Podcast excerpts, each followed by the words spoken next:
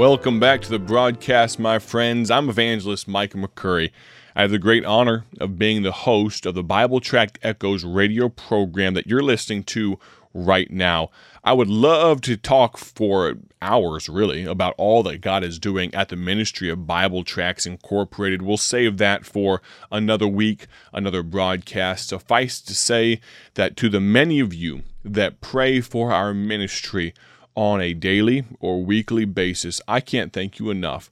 It's amazing to see every time the staff and team and the donor base and the prayer warriors behind that undergird really the ministry of Bible Tracts Incorporated, every time a special emphasis is put on prayer, it's amazing what God does. And so I'm going to ask you once again if you consider praying for us. As I mentioned, probably next week, the week after, we'll talk much more about what God is actually doing in practical purposes at Bible Tracts Incorporated. But I'll ask you if you would.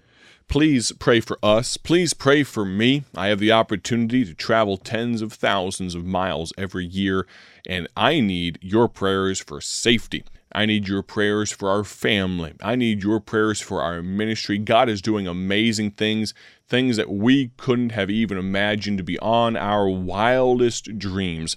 But please keep praying for us because we know without the presence of God, there is no reason to keep going forward. And so please pray for us. Also, consider going to our website. You know, on our website, BibleTractsInc.org, we have dozens of titles of gospel tracts that you can get right now for free. Now, they may not get there with two day shipping or one day shipping, but when you're not paying anything for them, free is a pretty good number, isn't it? It's amazing to think that for 80 plus years, we've been shipping gospel tracts around the world completely free of charge. This year, we surpassed 600 million gospel tracts in our 80 year history. Gospel tracts like what I'm holding in my hand right now. The one I have is called He Is Not Here. Who's that talking about? Well, it's talking about our Lord and Savior, Jesus Christ. You see, our Lord, Jesus Christ, is not on the cross, He's not in the grave. This God man, Christ Jesus, is alive today in the body of flesh and bones in which he was crucified and buried. You can look at the book of Luke, chapter number 24, verse 34, and a few verses after that. He's in heaven right now. He's not in the grave. He's not a dead man. We don't serve as many other religions do some some artifacts, some old bones, some place where someone supposedly was. No, we look heavenward and know that he's sitting on the right hand of Jehovah God.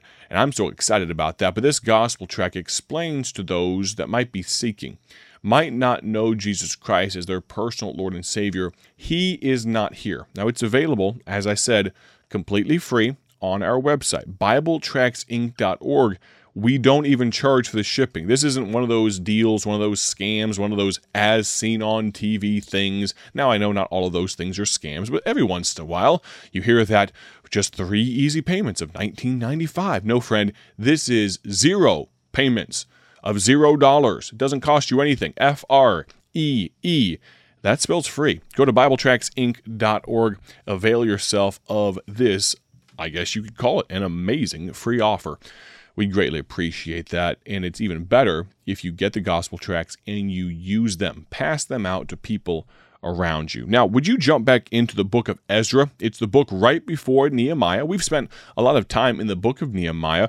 We're taking a small detour and introducing you to this man, Ezra. We talked about his beginnings yesterday on the broadcast. We're in Ezra chapter number seven. We talked about the fact that Ezra was living and really grew up in a peaceful land. Babylon, a name that conjures up probably all sorts of thoughts in your mind at the time of Ezra it was the capital of the largest, the most predominant, the most powerful nation state on the face of the earth during Ezra's time. He came from a priest's lineage, we learned as well. He could trace his ancestry all the way back to Aaron, the chief priest. But Ezra, we see in the first part of Ezra 7, verse number 6, that he was planning to leave. This Ezra, the Bible says, went up from Babylon and he was a ready scribe in the law of Moses. That's where we're going to pick up in just a moment here. We're going to look at Ezra's behavior, if you'd allow me. Ezra's behavior. Here's the theme. Here's the thrust of what we're trying to get at through the entirety of this week. God help us. We need another Ezra. I'll state that one more time. God help us. We need an Ezra. We need another Ezra. Let's look at, if you would, Ezra 7, verse number 6. This Ezra went up from Babylon, and he was a ready scribe in the law of Moses, which the Lord God of Israel had given. And the king granted him all his requests, according to the hand of the Lord his God upon him. Now realize that Ezra was proficient in the law. Now, I'd like you to think about this fact, and I am so very glad that I can make this statement and it's biblically true. God has used sinners. And if you really put your thinking caps on, you'll realize that God has never had a choice to use anything different because we're all sinners. But think about this He used sinners like Paul and Jonah, He used singers like David, supernatural beings like angels. He even used sisters, if you'll allow me this term, like Deborah and Ruth and Esther. And if you'll cover up the little kid's ears for just a moment here, realize though, he didn't use very many stupid people. Now, I probably would have gotten trouble for using that word as a little kid if my mom had heard me. She was a little strict with things like that. But I'd like you to understand this God has used simple people. As I said, he, he used sinners. He doesn't have much choice. We're all sinners. But he does not use people that are willingly ignorant of things they should know. If you look at the book of Proverbs, you'll find God's prescription about people that are willingly ignorant. It's not good. But you see Ezra here. I do believe one of the reasons Ezra was used was because he was not stupid on purpose. He was proficient in the law. He had a desire to know God's book. I've heard it put this way if you, and I hope very much hope you do, if you have a good local church that you're able to attend that, preaches God's book and rightly divides God's word, I've heard it put this way you're not only responsible for everything from God's word that the pastor, the preacher, preaches while you are there, but you're also responsible for everything that was preached when you should have been there and weren't. So, uh, this is an aside, kind of parenthetical here, but let me say this you should be faithful to your local assembly, you should be faithful to your local church. Can I also say this? You should be faithful to God's book. You should know this book. It is God's way of communicating with you.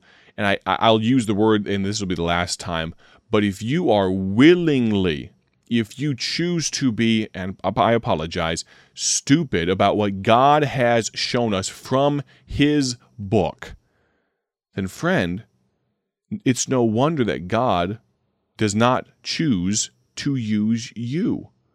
Ezra, if you want to be another Ezra, if you want to be a part of helping God's people do great things for His will, then, friend, you've got to choose to be proficient in his book, in the law. Ezra was one of those people. I, I fear that there are a lot of people under the sound of my voice. And, and please don't take this as a prescription against you, as something that you can't change.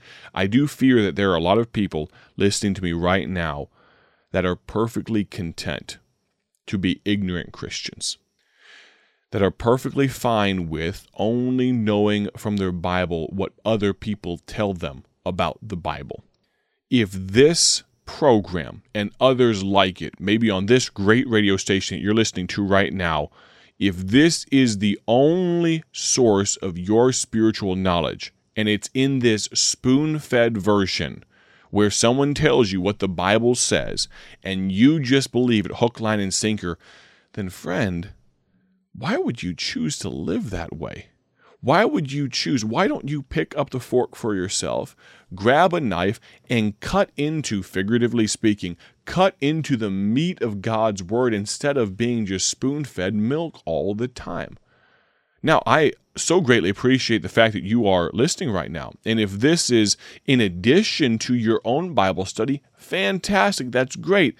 But if you would, be like Ezra One of the reasons you need to is because if I, and Lord willing, it would only be by accident, but if I ever misspeak and in some way speak heresy or speak out of turn or say something biblically that I should not, that does not line up with the tenets of Scripture, then I want you to contact me and let me know that.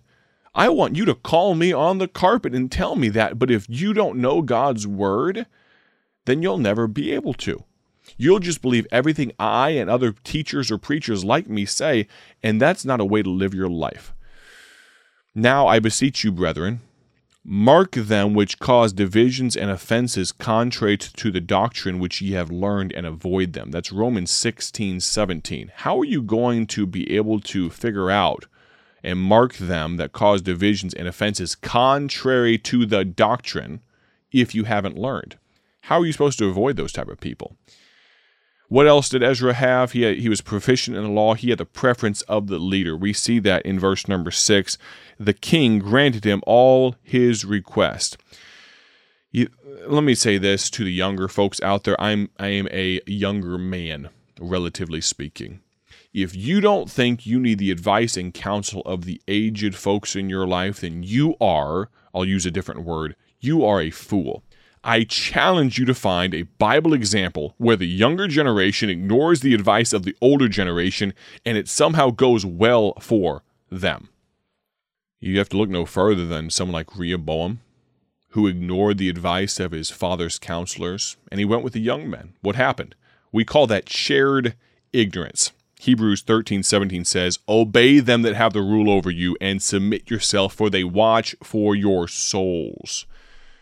What else did Ezra have? Well, he was proficient in the law, he had the preference of the leader, he had the power of the Lord. We'll spend more time on this in the future, but it's always very interesting to pay attention to places where the Bible, where God repeats himself. And you'll see in chapter 7, verses 6 and in verse 9 that Ezra had the power of the Lord. And we have right now a dire lack of people with any evidence of the hand of God upon them, of the power of God on them. And I, please understand, in full transparency and self awareness, I'm not acting like I have it at all myself, but it's something that I strive for, something that I desire with all I have.